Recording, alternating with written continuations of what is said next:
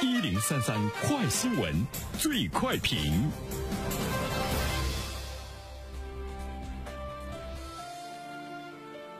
焦点事件快速点评。根据环球网最近的报道，近日南京市场监管局发布了电商菜品社区团购合规经营告知书，要求经营社区团购的平台不得以低价倾销等方式排挤竞争对手、独占市场、扰乱正常的经营秩序。这也是全国首个城市的政府监管部门向电商菜品社区团购踩上的规制性刹车。那针对这样的一条新闻，来有请我们的评论员袁生。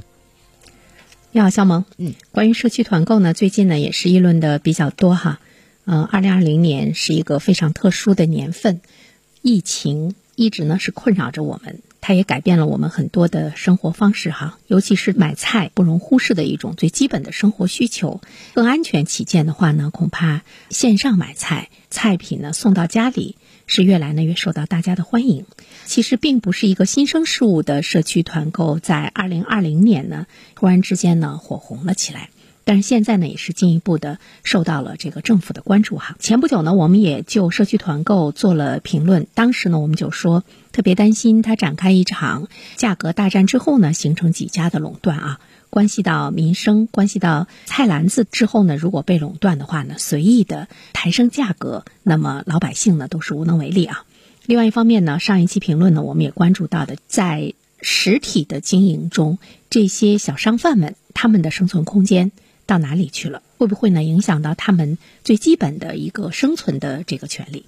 今天呢，我们再次来关注社区团购的话呢，我们是看到了南京市政府的规定哈。其实以此呢，我们也可以来看一下呢政府的这个态度。首先，第一点呢，我们想说的是，从政府的角度上来讲呢，是规范，不是呢扼杀。南京市政府呢发布的电商菜品社区团购合规经营告知书中有这样的几个字呢，值得我们来关注啊。不得以低价倾销的方式排挤竞争对手、独占市场。低价倾销是一个什么样的概念啊？怎么能够达到倾销？其实呢，就是对于商品的价格来说，它呢是低于成本价。低于成本价的这样的一种竞争，如果长期存在的话呢，它是一种不正当的竞争的方式。那么从政府的角度上来说，面对社区团购的这种创新的模式，其实呢是要对它进行进一步的规范，不然的话呢，它会扰乱市场。所以说呢，是要使得它更加健康有序的发展，体现出一种呢公平的竞争，是不是真正的为民服务？其实呢，我们还是要看一下这些资本它最终的目的呢是什么？因为现在呢，资本介入的社区团购大战呢，已经是继外卖、网约车、共享单车之后。最激烈的呢一次混战，如果大家享受过社区团购的话，你就知道呢太便宜了，有很多的小商贩目前呢可能已经是生存不下去了，因为他们没有呢可以获得低价格的这种能力，所以呢现在我们看到互联网的巨头正在夺走卖菜商贩的这个生计。我觉得一个健康良好的市场是无论什么样的人都能够。生存下去也是相对比来说呢一种这个公平的市场，所以呢政府呢是需要来规范的。第二方面的话呢，对于社区团购来说，一种态度呢说它是一个新生的事物，它应该呢是未来电商模式的一个雏形。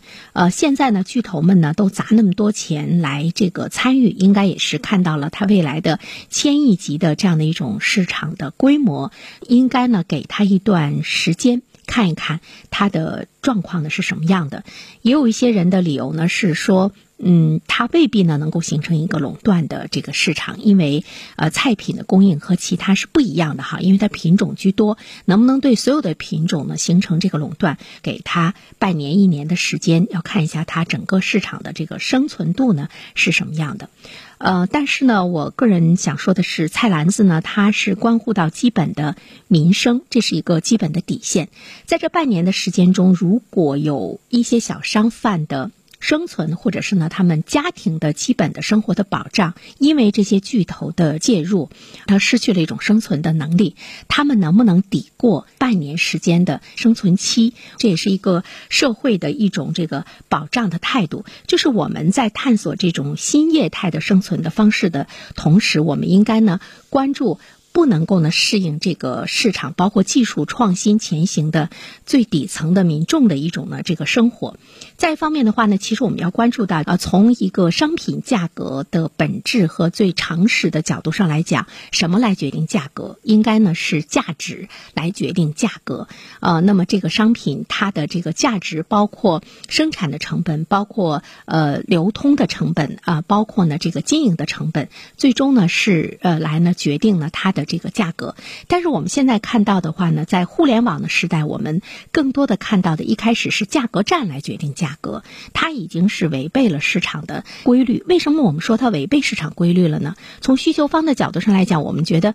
越便宜越好啊！管你什么价格战，但是它是不是恒久的一个市场的正常的健康的一种运行？其实最终是不是很健康，应该呢是由时间来说了算。这也是我们说到的一个长期主义的这样的一个概念。如果说最终它不能够一直是这样的一种低价的话，那么其实现在的这种市场呢是畸形的。就像我们享受到的网约车，还有共享单车一些这个押金，包括我们事先购买的一些服务。最终呢，因为这个资本烧钱不再介入的话，而最终呢，倒霉的还是我们老百姓。所以呢，呃，对于关乎到民生的菜篮子工程的社区的网购，当然要更多的呢是要倾注于政府的规范啊，因为它关系到每一个人的生存。比如说我们刚才说到的外卖也好，网约车也好，共享单车也好，现实生活中可能有些人跟他们没有关系，他也能够生存的很好。但是我们试问一下，在现实生活中，你不吃菜，你不吃饭能生存下去吗？对于未来怎么样去探索政府、资本和社会的边界，形成经济治理的有效模式，它呢的确呢是一条漫长的路要走。但是在维护这个健康的过程中，如果我们任由资本去遵循所谓的那种表面上看起来合理的市场规律的话，其实我们会看到我们会牺牲更多的底层的民众的一种生存的权利。好了，肖萌，好的，感谢原生。